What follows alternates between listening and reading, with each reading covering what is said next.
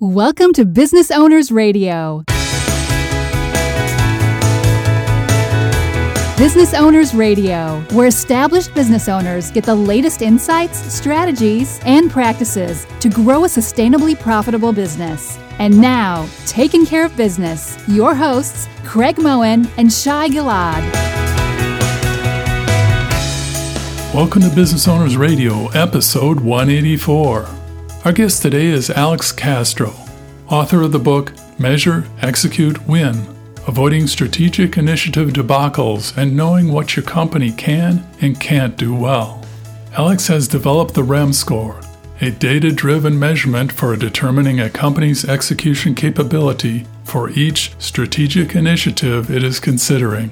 Using this approach, business leaders can effectively evaluate acquisitions, product concepts, market expansions, and back office optimizations by separating things that'll actually work for them from those that are great in theory alone. Good morning, Alex. Welcome to Business Owners Radio. Yeah, thank you for having me. Excited to have this time with you. Uh, it's great to have you on board with us. And how are things out there in Tahoe land regarding COVID? What are you seeing? You know, fortunately, Northern California hasn't really been impacted terribly by it. Definitely, there are people who are feeling, you know, the direct and indirect impacts, but not to the scale that folks in the Midwest and the heartland are definitely feeling at this time and what, you know, people on the East Coast felt earlier in 2020. So I think we're grateful for not having to go through the depth of the pandemic that others are going through. And our business owners are staying on the front line of it because they've got employees and a lot of dynamics going on there. But let's get into one of my favorite questions is why did you drive yourself to the insanity of writing this book? well, you know, I think it was uh, written on the faces of the people that I work with and my loved ones because they were getting tired of me, you know, talking to them about it. They were like, you know, can you just put this in a book so people can go and read it and we don't we don't have to talk about it with you anymore, but it's one of those things that had been rattling around inside of me for a long time and finally kind of hunkered down and cranked it out. You've really got some research that you've done to provide the foundation of this book. And there's a number of pieces that, as a business owner, I realized that they were there, but I didn't realize the extent as far as when it comes down to initiatives and really making them happen and the failure rate and what's going on there.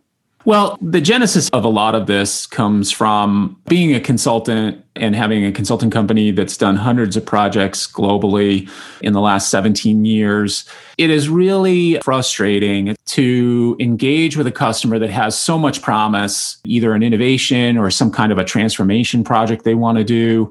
The ideas are great. Companies today, leaders today, entrepreneurs today are cranking out just really solid initiatives in terms of what is the potential for their business and where can they take it. And the thing that happens is then they have to go through this gauntlet of execution. It's almost like this black box, right? They enter into this sleepy hollow forest that they've got to navigate because they know at the other end, if they can get through execution, their idea is really going to hit some traction and, and, get them the growth that they want and help them thrive, especially in a pandemic situation. But when you start to really take a look at the data, you start to kind of say, look, you know, what's going on? You know, we reflected and, and kind of said, why are so many customers and so many companies struggling? And when you start to like just like peel away the top layer of it and start to look at the research data, it's just 20 years of data that's telling you that you've got between a 20 to 30% chance that what you want to do, the idea that you have, the good idea that you have, is actually going to get through execution and make it to the point of doing something valuable. And it doesn't matter whether you're doing a growth initiative or if you're just trying to optimize your operations. You've got about a 20 to 30% chance and it's documented everywhere and you know i just don't think that it's presented in a way for leaders to absorb that content and really reflect you know are we really in the optimal position to execute this really good idea that we have and that's where this has really come out of It's amazing with the speed of business and the competition out there. Many times we're driven to continuously push fast and try to get something out there quick. The quality of it and the actual implementation may not be within our bounds. What are you finding on that side from the ability to actually deliver? Well, that's that the root cause of it. And the thing that leaders overlook, regardless of scale, is that we have been taught, coached, almost irrelevant to where your background is from. Are you from a very structured background or are you an entrepreneur? It doesn't matter where you're from. You've been really conditioned to optimize your operations for today, right? Your people, your process, and your technology today is built around how efficient can you be in this moment. And what creeps into that is this cognitive bias process that says, I've got great people, you know, we've really invested in our tech and we've got processes that are solid. And we're going to introduce this new idea. And depending on how aggressive that idea is, what we tend to assume is like, well, we're going to take our great people, process, and technology, we're going to apply to this, and we, we should be able to get through that. You know, we should be able to make that adaptation. And that's the failure point.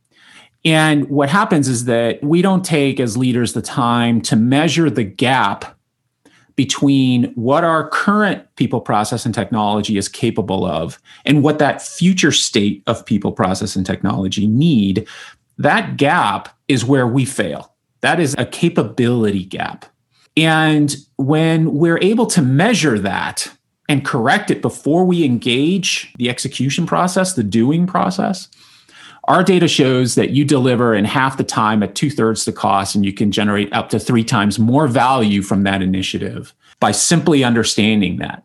But the challenge that a lot of small business owners have, as well as large entity owners, is that they don't know A, how to necessarily measure that gap. And B, when they do, they tend to look at it from the context of, all right, I'm going to bring in some consultants to do this. And that may not necessarily be the most efficient path in the process. And so as a result, it takes too long and they get antsy and they want movement. They want action. I'm a CEO. I put tasks out to my teams and on a weekly, quarterly basis, I go out to them and I say, hey, look, you know, how is our progress? What are we doing? How are we moving? Why isn't that done yet? And that impresses on our teams to do stuff now, is that stuff producing forward movement? And 70% of the time, the answer is no. And that is the root cause for why our ideas can't get there efficiently. The infrastructures of organizations in which you have strong leadership, no one's wanting to say, no, we can't do that. And so, where do you think the answer lies into evaluating what our real capabilities are? Is it in the front lines, the actual implementers, the designers, the actual people that roll it out, make it happen, that feedback? Or is it at the top line? What are your thoughts? How are you deriving this vulnerability and capability? It's a great question. The answer is everyone. The thing that I tend to talk to leaders about the most is that everything you want to know is already inside your business. And the gap is how do you harvest that knowledge, that insight to know what we can and cannot do? I mean, I think everybody listening here has at some point in their career been in the role of somebody handing them something to do, right? We've created a strategy, an idea. I need you to go and execute it. And I think everybody listening in this context can also relate to the fact that they've been handed things to do that they know are not going to work. And that intelligence is resident in the business. The challenge is there is traditionally not been a way to either extract it or for it to be articulated in a constructive, measurable, actionable way. And that's what I developed in terms of trying to find a metric that says, look, where are we vulnerable? What is our true state of capabilities and readiness to execute this particular idea? What do I need to fix? How quickly can I fix that? And by doing that, is that a proper investment of my time and resources, or should I just plow ahead? Again, when you take the time to make those vulnerability corrections that don't take a lot of time, you tend to see results that are much more robust than simply jumping into the deep end and plowing ahead. It's kind of like when you see someone drowning, they're flailing, right? But they're doing something. There's movement. They're not just static usually, they're flailing away. Is that forward movement? And 99% of the time, the answer is no. And so a lot of times initiatives get kicked off and there's action. There are things, people are doing stuff, they're filling out forms, making plans, creating schedules, whatever it may be but that's not actually gaining you ground because the thing that's happening is that they're running into these hidden obstacles because their skill set, their processes, the technology, whatever it may be within the current state of the business, doesn't have the capacity to do that next iteration, that next idea. And so they flail away. They don't know why something's not happening. They don't understand why it's not progressing at pace. And so what happens is that leaders are not moving towards their vision at the pace they want. And the doers are just sitting there like, here we go again. We weren't ready to do this. We're not in a position to do this. Alex, let's tap into that a little bit. So, what can we do then to break this cycle? Where do we begin to think about what it is we need to measure when we're working on a new initiative, whether that's a new way of acquiring customers, whether that's a new optimization within one of our lines of business? Where do we begin? Well, I think that it's fundamentally the first step is the hardest step, which is taking a, a new lens or an updated lens on how you see an initiative, right? So you guys are leaders, you've been in the trenches, you know what it takes to do this stuff. What I'm going to ask you to do is think of yourself not as a CEO, not as a leader, but I want you to think of yourself as your company's banker. And you set out a direction. And now your teams are coming to you and saying, okay, I need X amount of dollars and resources to deliver this initiative that's going to meet the strategy that you laid out. Give me the approval to do that. And what happens right now, and I'll tell you that again, scale does not matter. The largest companies in the world do it this way, and one person shops do it this way, is that people look at the business case and understand is this a good idea? They look at the financials. If I succeed, if I go through this process and I spend this money, can I really grow the business? And then they pull the trigger and then they go.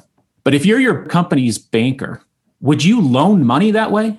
would you actually provide somebody a check if they came to you and said, Hey, you know what, Shai, I want to buy a car. Would you loan me X amount of dollars to buy this car? At some point, you're going to say, Yeah, I need to understand your ability to repay that loan. What's your history? What's your capability in returning that money to the business? And that's the thing that does not happen or factor into the decision process from the leadership side. It's so fundamental, you know, when you explain it from that lens. So, what's the problem? Why do we so often miss this? Well, I think it's to your guys' point is that you have this idea, the market is moving. I suffer from this too, right? Is that you have this epiphany in the sense that you need to do something or you have this driving factor and suddenly you realize the conditions that are going on. And either you have an opportunity that you've realized that others haven't, or there's a movement in the market that you need to counter or keep up with in order to maintain relevancy. And so that pressure says, we got to go. We got to go now, right? That pressure to move forward and this sort of overall attitude that, you know what, we'll figure it out as we go. That's where things start to derail it's one of the things that I ask people to reflect on is please think of one situation where that happens. Every football game you watch, everything that is done has some kind of play that's associated to it. Every single personal decision goes through some capability analysis. But yet, for some reason, we get into business and we feel this panic, this urgency, this artificial pressure sometimes to go and we just want to go. We just want to do things. Now, there is a balance here, right? There is the balance between just sitting around and doing analysis paralysis, right? Is just overanalyze this thing. And really, what you need to do is be able to focus on okay, what's going to prevent me from actually getting through this execution forest of complexity that I cannot see everything and so it's sort of an unknown. It's a strategy of hope.